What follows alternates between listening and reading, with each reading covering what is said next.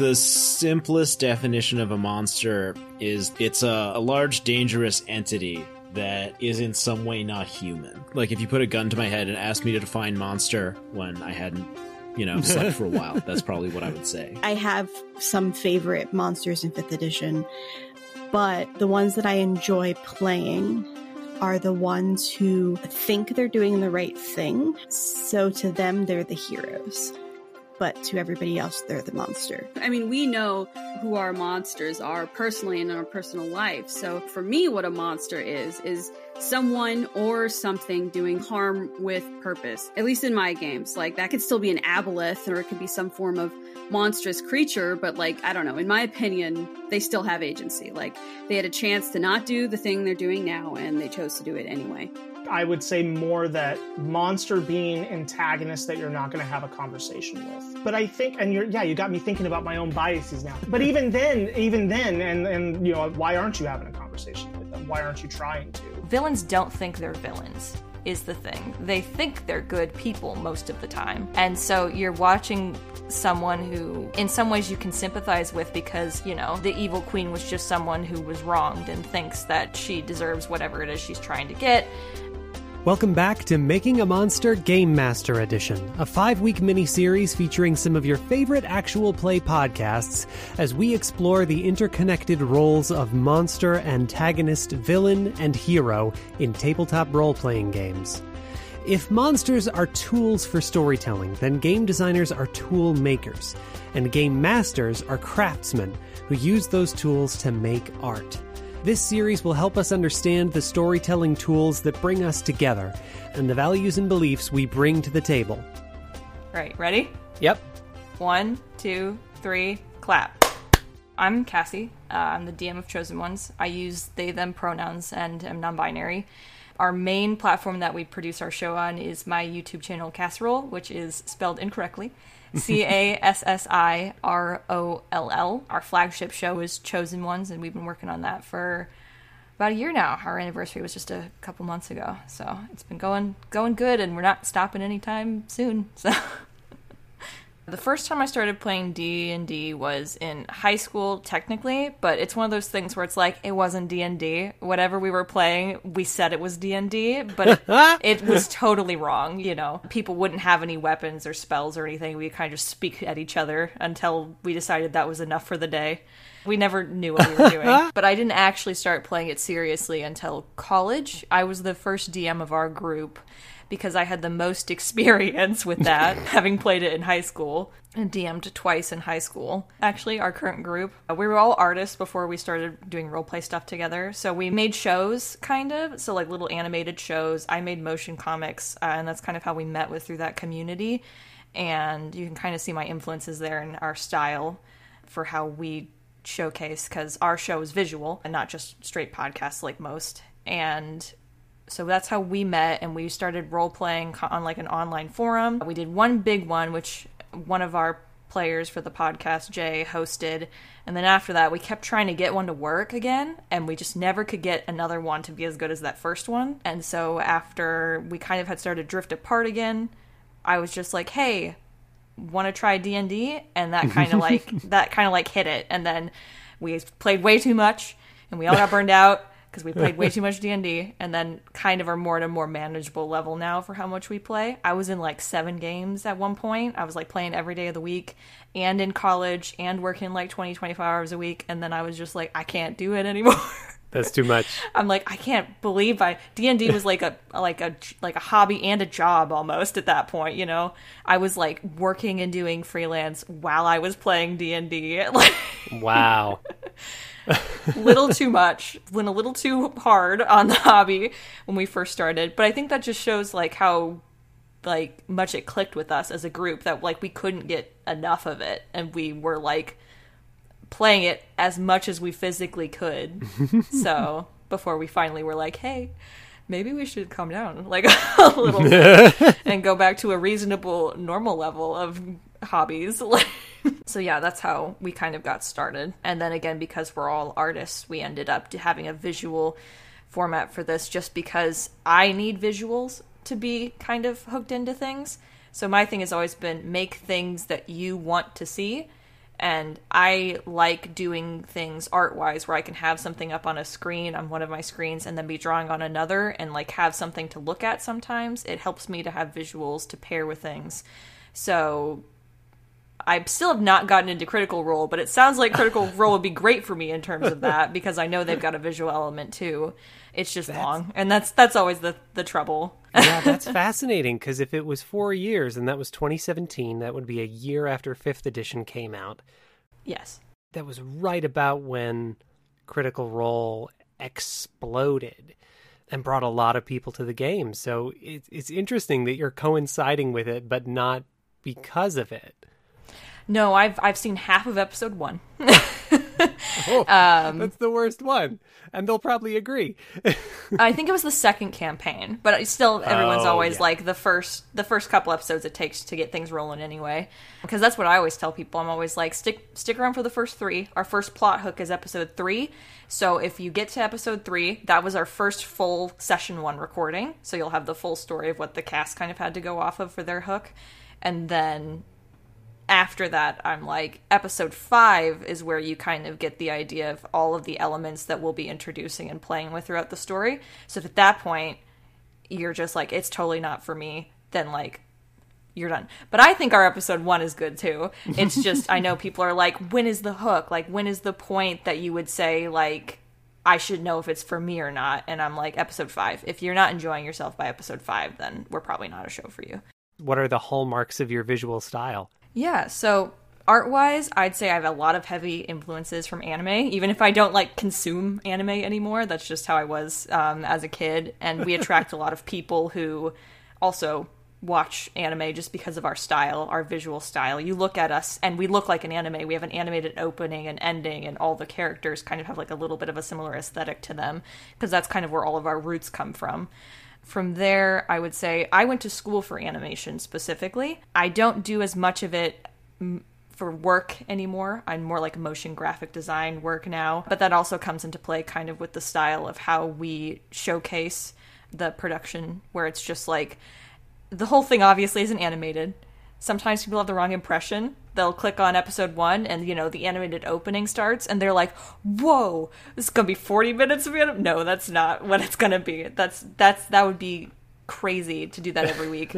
but it's just kind of like every scene that you're in, there's always a backdrop, a simple kind of like stock photo or map, because we're also um, a patron of some different map, map makers who have given us permission to use their maps.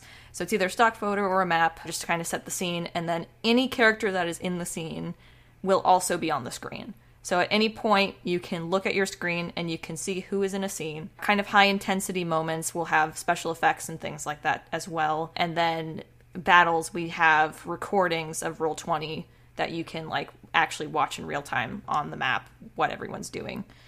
So most of the time, we like to say you don't have to watch us. You could just listen to us like a normal podcast. We also have a podcasting version, but you're gonna miss a lot of stuff if you don't look at the screen every now and again. A lot of the characters have visual elements tied into them where like even foreshadowing wise you can catch things if you don't know what a character looks like. So that's kind of like the fun of having a visual element as well. It also has a really good community effect because it gives something every week for people to come to. We premiere on YouTube. We usually have between 30 to 50, just depends on the episode, people who come and watch live with us every week and they can chat with the cast as we watch it. It just kind of, I feel like, has a really nice community sense to it to be able to watch something with people and not just have the audio only element to it. But obviously, it's a lot of extra work. I would not blame anyone for not doing it because you're not only editing a podcast, you also have to do all the visuals. So it's like editing the same thing twice, you know? Yep. Every week. I don't know how you do it. how do you do it? Do you know? Well, I went to bed at 6 a.m. today to get the episode out. So that that it's been a long time since I've done that. Actually, the last three episodes uh, were super intensive, so it's rare that I do that. When I, we were first doing it, I actually had a lot of problems with overworking myself for it because I was still working. I work remote now, but at the time I was working remote freelance and also still going into a job at like 4 or 5 a.m. in the morning. So we'd be doing episodes. I actually overworked my, mys- myself to the point where I almost got sick a few times trying to get episodes out. Every week. And so I finally was like, I don't want to do that anymore. So I just didn't do, do that anymore. you know, I learned to set up a better schedule. We take breaks every five weeks instead of every 10 now. And that helps me get enough of a backlog.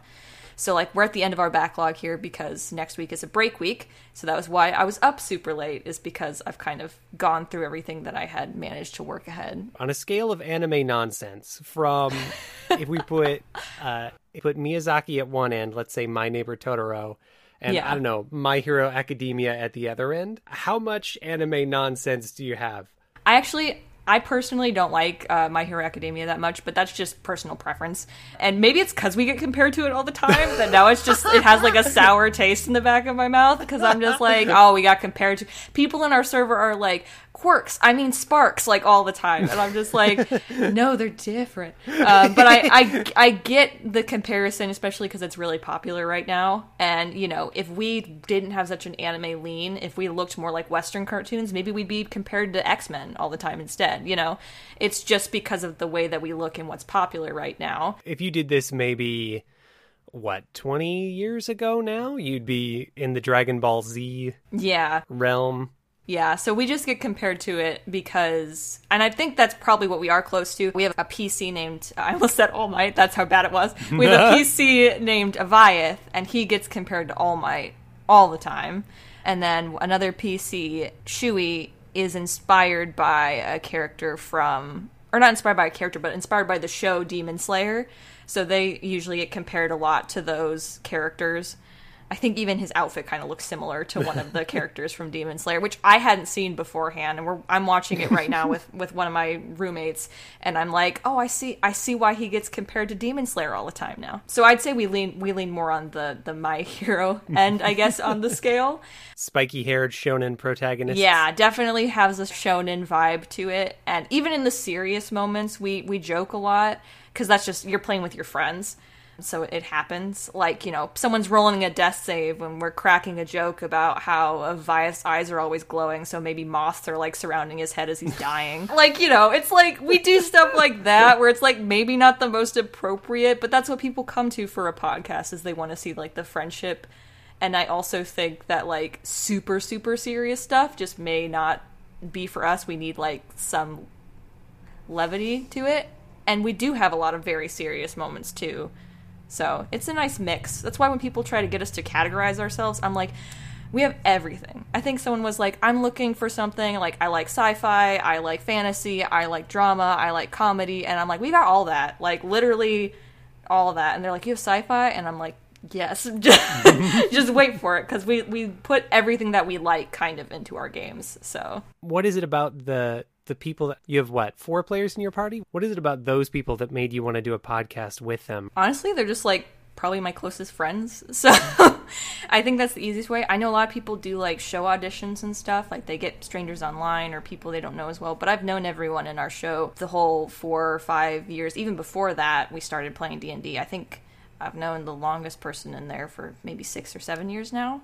And I did do an application process at the time, but there was a split moment where we actually almost were going to have a different party where the person who plays Aviath was not going to be in the party.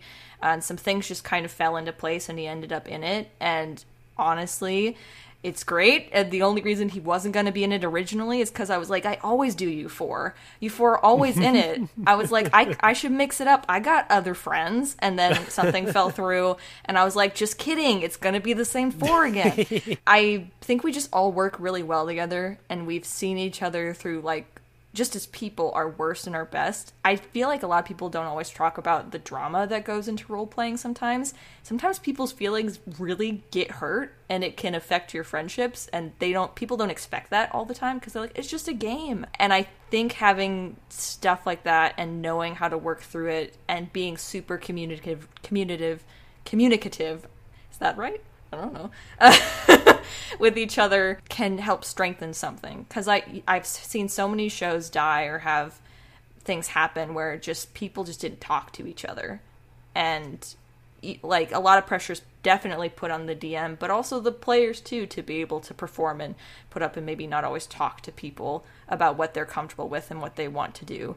And so I think that's nice is like we've known each other not long enough that like I know if any if I make anyone uncomfortable or something is just really not fun for them anymore, they will come to me and talk to me, and like we'll do check-ins and things too, because it is a game at the end of the day. And if it ever like affected our friendship, I would obviously pick our friendship and end the campaign in a heartbeat if that was what they wanted. Does Chosen Ones take place in a world of your own design or something that might be more familiar to someone who's played D&D for a while? Oh, definitely homebrew, 100%. I've barely read any of the source material. I forget the rules sometimes. We just cut that out of the podcast, but you know. um, in terms of overall themes, the point of Chosen Ones is it's almost a funny story in the sense that of the people who are in it, of the four PCs, only one of them really wants to be a chosen one. Like that is his goal. And the other ones are just kind of forced to be in a situation because they have the potential to be one. So the way that chosen ones work in the world is that there can only be one at any given time. So either the chosen one, and you can only be a chosen one for five to 15 years. And then your time's up and that's it. So you don't die. You don't just like die out. You just randomly activate it. There's something going on in the world that needs you, and you have a spark that turns into a chosen one ability, which is what the sparks are. So anyone who has a spark has the potential to possibly one day be a chosen one. And because it's not like associated with like their lifetime, like their whole lifespan, there could be multiple chosen ones in your lifetime. You have multiple chances to be one.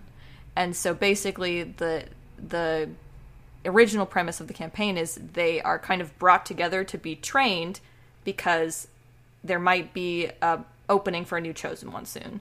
And so they were like, we want them to be good. We want them to be a good person because there's also fallen ones. They're chosen ones who have become bad. So they're like, we want the next generation of Sparks to have a good backing. So because of that, a lot of the people who are there aren't actually super interested in being a chosen one. It's just they're sparks and they have the potential to be one, and so they're kind of being trained for that. Just in case.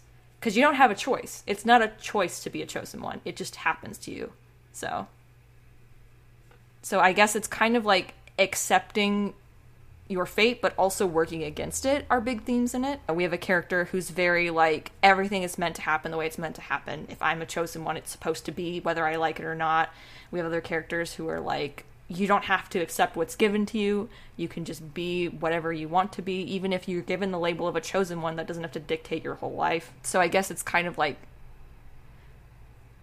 working against what is the society is kind of set up where it's almost become like a celebrity status but also like a really hard expectation it'd be like if someone showed up to you one day and was like you're the president now enjoy everything is your responsibility. Everything that goes wrong is your responsibility. Everything that goes right, you take credit for all of that. You've had no preparation at all for it, but we've some somehow the world has decided that you are the president now. You know.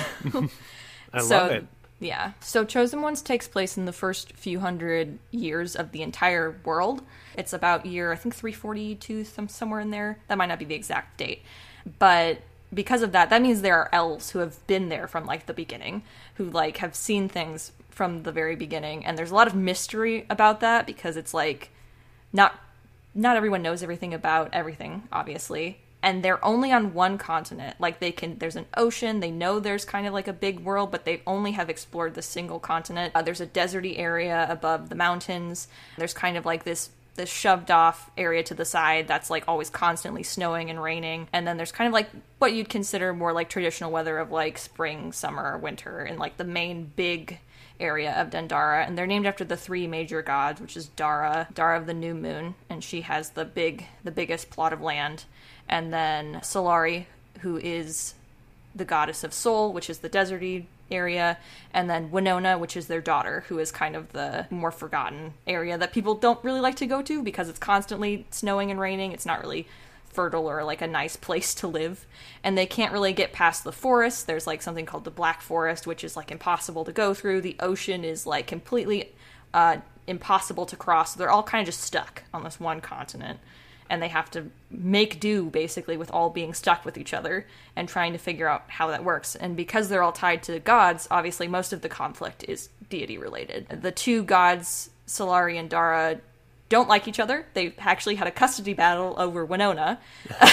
so we're in a really like hard time of peace right now where it's kind of like it feels very tense where all the countries are are like or not countries all the different regions are kind of on edge with each other they've had wars in the past a lot of people have died in them and they're kind of at a point where they're just like trying to keep everything together because the three gods are also technically a part of the same church even if they all don't like each other so so it's just kind of like they're trying to all get along basically. We've gone from setting to heroes. I want to talk about your antagonists.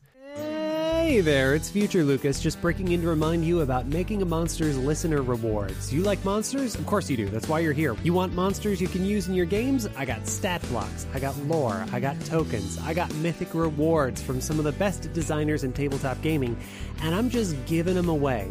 That's right, just follow the link in the show notes, give me an email address, and I'll send you over a dozen bonus features from Making a Monster guests you can use in your tabletop game right out of the box. Don't worry, I hate spam as much as you do. I will only email you when I have something you'll love, and you can unsubscribe anytime. So don't wait, go to scintilla.studio slash monster and tell me where to send those monstrous rewards. That's S-C-I-N-T-I-L-L-A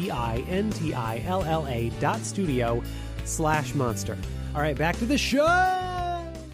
We've gone from setting to heroes. I want to talk about your antagonists who or what are the main opposing forces that your characters are introduced to in your story? Yeah, in terms of like, I would say the the characters that seem at this point in time like the most antagonistic. Uh, there's someone named Aelia, the Darkborn Queen, and she is from Winaria, which is the the kind of snowy and uh, like bad weather area, and she's from Black Peak, and she is very interested in chosen ones and there isn't really a clear reason as to why yet. She has a very strong spark, which is basically the ability to merge any two things together. And she's not a chosen one. That's just her baseline ability, which is terrifying. And she just kind of has like an atmosphere to her that's very unsettling. Uh, she's definitely done some things, which are spoilers, but she's done some things that are not good. And probably if like you were to ask any of our fan base like right now who they think the antagonist is of the series, they'd probably point to her. And then besides that, there are these creatures that are kind of popped up here and now called jabbers and they're kind of on the more monstrous side of things. They're these creatures that are said to have lost themselves, and they can't remember who they are, and they can only repeat things that have been said back to other people. And there's no clear, like, motivation for what they want or where they come from, but they've gone after our heroes a couple times, seem to have very strong interest in them for some reason, which is odd because they haven't had really the same interest in other people. They were thought to have been folklore up until recently, until they started showing up, and they've been coming up more and more. So that would probably be the two things that are like the most daunting to them right now is they're trying to figure out what these creatures are and also what this like queen figure might want from them. D&D the way it's written in the source books has three pillars of play social encounters are role play exploration and combat. If you had to put a percentage to to those just looking back on the work that you've done and the the work that you've recorded and has yet to be released yeah. what percentage would you assign to each of those things? I would probably say like 70% social honestly. We are super rp heavy.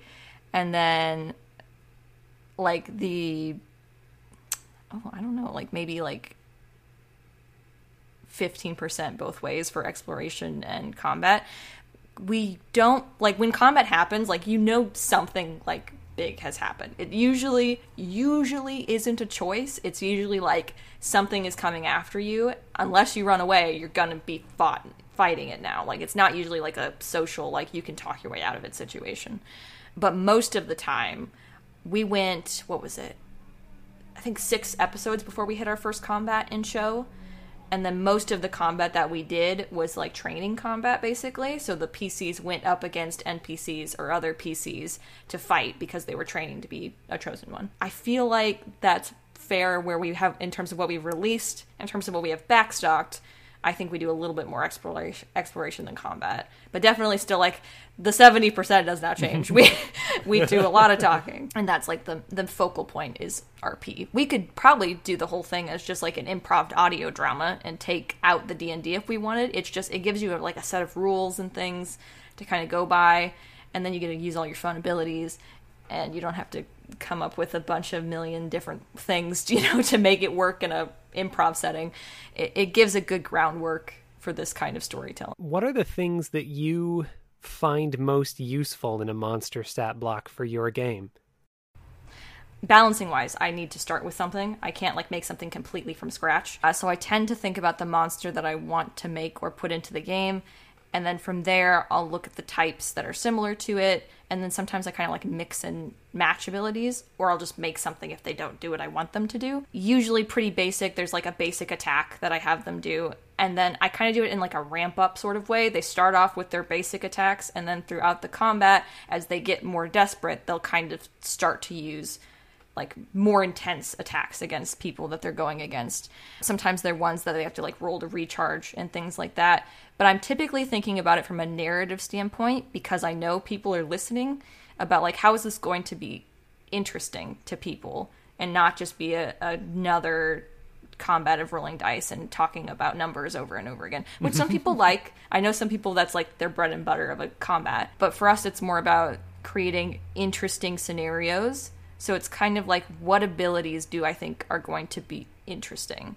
So sometimes they'll have resistances that I know the party they depend on those a lot. So making an enemy resistant to that is like a huge detriment to them or giving them abilities that are not necessarily like overpowered, I guess, but something that will shake them, like they haven't seen before, or something that's new or different. And outside of the mold of what they've fought before. So every encounter is a little bit different from the last.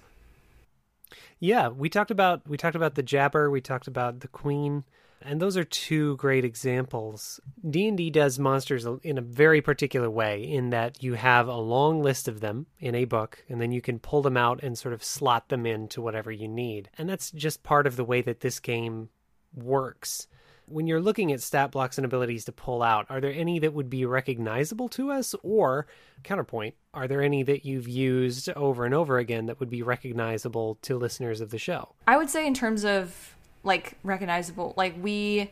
I mean, it's not a big spoiler. You can see on our thumbnails. Sometimes our, our thumbnails give them away. They fought sirens recently, and I used I think it was like the harpy song, like the luring song or whatever that they have. Even though it didn't work, which is funny because you you can only use it like once per short or long rest or whatever. And I had I had three sirens and they each had specific things that I wanted them to do. So the one that was supposed to be using that immediately failed. And I'm like, well, that was what you were supposed to be doing. And the other two of their other things. So you, I guess you just suck for this combat. But I I don't know. Like, I mean, obviously, in terms of like, if I use like a snake or something like that, you're gonna recognize like poison damage or poison effects and things. But I right. think, and there's certainly a snake in the book. Yeah, definitely. in terms of the jabbers that we use, they all have a scream attack, and it does different variations of damage depending on the jabber. They're not all the same. Each jabber is a little bit different so they've got like this this beaked face that they kind of have and their beak opens up like down the middle and they do psychic damage when they scream. Thank you but no. Uh, so they all have that and that tends to be kind of like when they get frustrated or when they're like kind of losing or just when they're really going for it they tend to use that ability and they like I said, they all have it, but they all have something different besides that. One of them had like kind of like illusionary effects to the landscape that they were in. Another had like a smashing effect where they could like smash the ground. One of them had like a poison aura. One that they recently fought, spoilers, because this episode just released, but it had like water abilities, so it could like manipulate water to like splash onto the boat and stuff like that. But they all have the scream. That is like the consistent thing across the the monster. So it's just dependent on like where they are and what they're fighting because they are all individuals, so they have different like main attacks, I guess, besides their screens. Sure. Yeah, so I'm getting a picture of what the hero has to overcome in this story. The interesting thing about this game and the way it interacts with storytelling, or especially something like Chosen Ones that could very well be an improv audio drama that has nothing to do with D&D, is that D&D has a very specific idea of what a monster is and it's on page 4 it's the very beginning of the monster manual and it says basically a monster for their purposes is anything with a stat block which for technical writing which is what a monster manual and what all of these modules and source books are, their instructions, that's very useful. From a narrative and literary analysis standpoint, less so. What does the word monster mean to you? I think it's just basically anything that is opposing the party and actively going against them. I feel like that's the easiest way to describe it because we go in a lot of gray areas.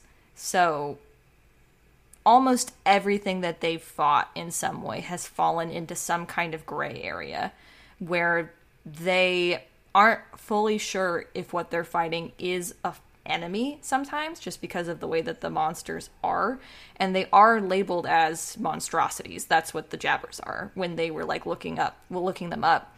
I specifically remember one of the people from the who were listening at the time were like oh don't call them that. Like because they have aspects to them that make you sympathize with them. They're these terrifying huge creatures but they have moments because they used to be someone. And so they have just forgotten who they are. So it's kind of like in terms of the party's perspective, they're monsters because they have to oppose them and go against them. But in terms of like a moral perspective, that's a little trickier to go into, you know?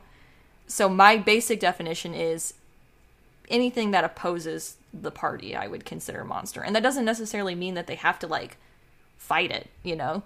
So some creatures they may talk to that they'll never have to fight, you know?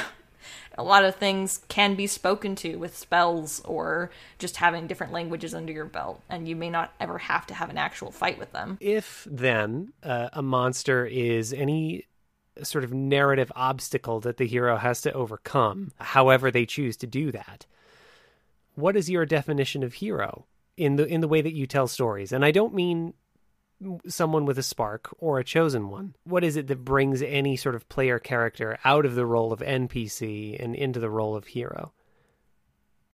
I think moving through our story, a lot of it is just like acceptance of oneself almost. It's trying to do good and trying to fix things and trying to be better because we have a very diverse cast of PCs who have barely experienced life and lived on a farm almost their whole life, to ones who've been training for greatness, to ones who have done absolutely horrible things in their past. And so they're all trying in different ways to overcome those things and most of them probably would not consider themselves a hero besides Aviath. They, that's not how yeah, that's not how they think of themselves. And Aviath has his own struggles with it's expected of him to be a hero. He's been prophesized to be one since birth. So he's been told he's going to be one and he has and he has to be one. He doesn't have a choice. And the other ones are just kind of trying to find themselves. And I think that's also interesting in the sense of like the things that they are going against and the obstacles that they are facing might be monsters now, but they can turn them into something that's not eventually. So right now in this moment, the jabbers are an obstacle and a monster to them.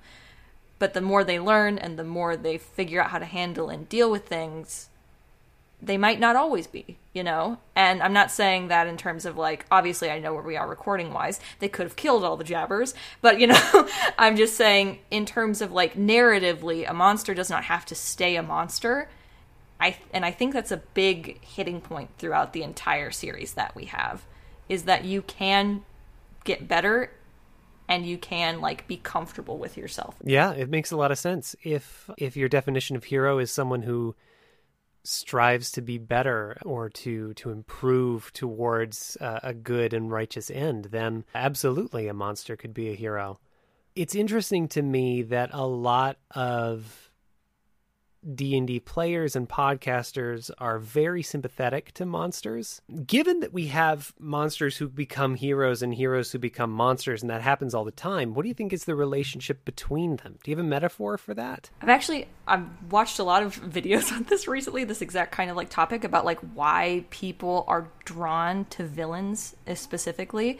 Um, and as like some people may not be as interested in heroes as others and that kind of like relation and it, it, a lot of it i think depends on your own background but it is kind of like you're you're watching people. Villains don't think they're villains is the thing. They think they're good people most of the time and so you're watching someone who in some ways you can sympathize with because if you think of it from their perspective, you know, the evil queen was just someone who was wronged and thinks that she deserves whatever it is she's trying to get. You know, maybe they're banished and they weren't allowed to come to something and everyone hates them. It's it's one of those things where it's like you can kind of sympathize and see yourself. Even if they do do horrible acts, there's still a, like a human element. Very loud traffic, sorry. there's still like a human element to them. And I think that's obviously also why we appreciate heroes because they're striving to be good and to do better. And that's also sometimes why people don't like heroes is because they can be treated where they can like do no wrong and they can lose that human element depending on the story.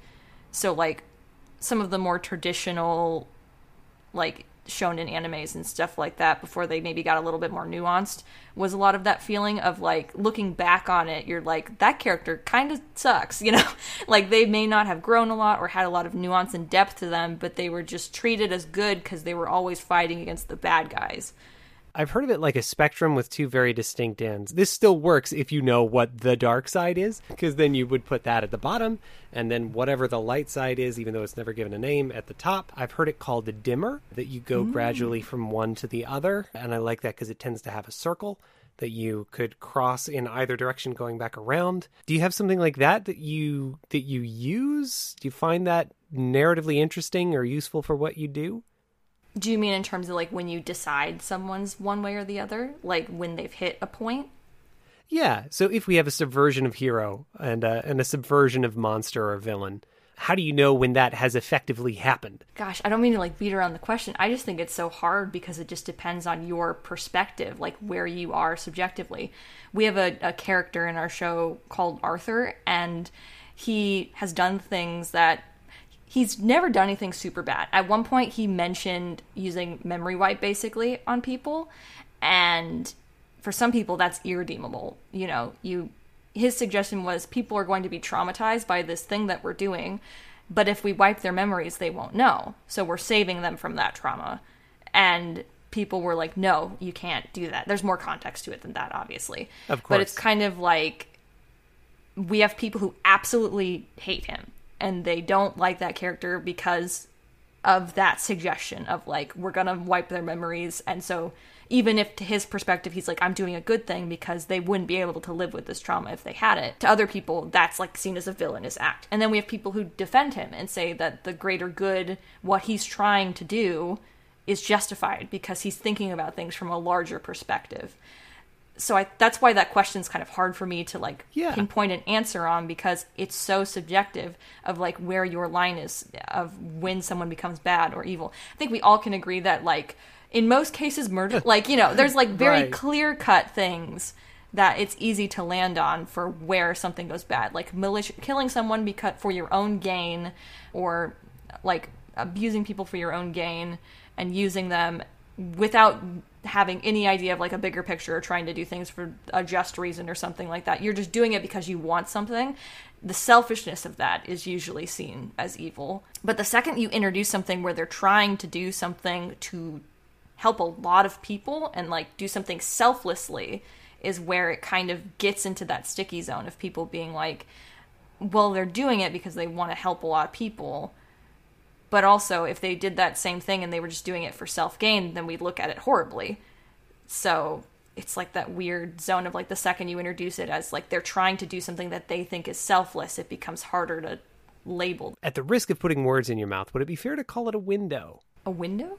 Yeah, if if it's subjective and it depends on what, how you're looking at it, then is uh, the line between monster and villain less a spectrum or a switch, and uh, more of a window? That you could look through in either direction. Yeah, I I definitely say so cuz you know, a villain looking at a hero from their perspective, that is their villain, and a hero looking at you know, another villain obviously. So it's like it it can flip depending on your own personal perspective. Usually villains are just seen as the ones who are going about things in a way that are too extreme or that put other people at risk too much. And you know, we I think that's also again why people relate to villains so much is because we live in a world where you want to be the more extreme person sometimes where the slow change is hard. And so sometimes you want to just i guess flip the switch or whatever and make the change that you want. But obviously you're not going to do that. You're not you're not going to go do anything that extreme that would make you wind up in jail the rest of your life. Or you might you know who You knows? might. You also might. But i think that's again why is because you're you're kind of living vicariously almost sometimes through those people who like are able to do things that may not always look great but make significant change at the same time. And then also why you're watching a hero striving to go about it i guess the right way for lack of a better word and watching them accomplish and get it done can also be cathartic where they accomplish their goals and they do finish the things and do it in a way that still feels right without having to cross a line you know Yeah, I love that.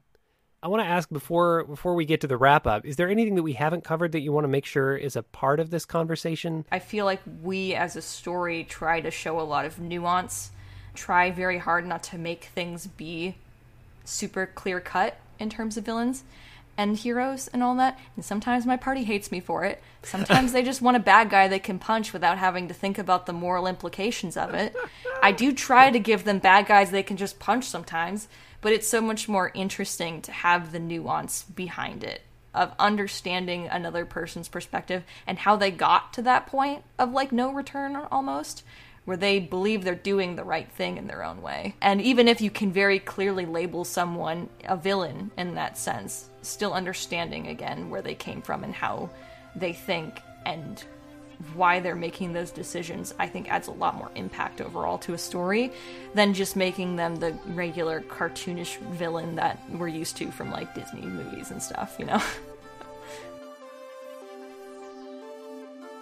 Thanks for listening to Making a Monster. Chosen Ones is a visual novel style D&D podcast with an RP focus, all artist cast, animated opening, LGBT plus characters, sound design, and weekly releases. And if any of that sounds like fun, here's how to find it. The best place to find Chosen Ones would be on YouTube, again under the same username that I introduced earlier, which was Cassiroll, C A S S I R O L L.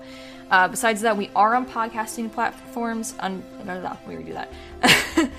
Besides that, we are on podcasting platforms. You can find us pretty much anywhere. Chosen Ones. You can find us on Twitter. Chosen Ones D and D. Our main home, if you want like the most stuff besides YouTube, is to just come on into our Discord because we post all of the art that you see on the show, along with a lot of the the extra art that the cast makes based on the show, animated videos and things like that, side projects, and then also uh, we have a very diverse amount of characters, both cast wise and the actual characters that we play. And if you're ever confused about that kind of stuff, you can come in. We have all their pronouns and their identities listed because inclusivity is very important to us.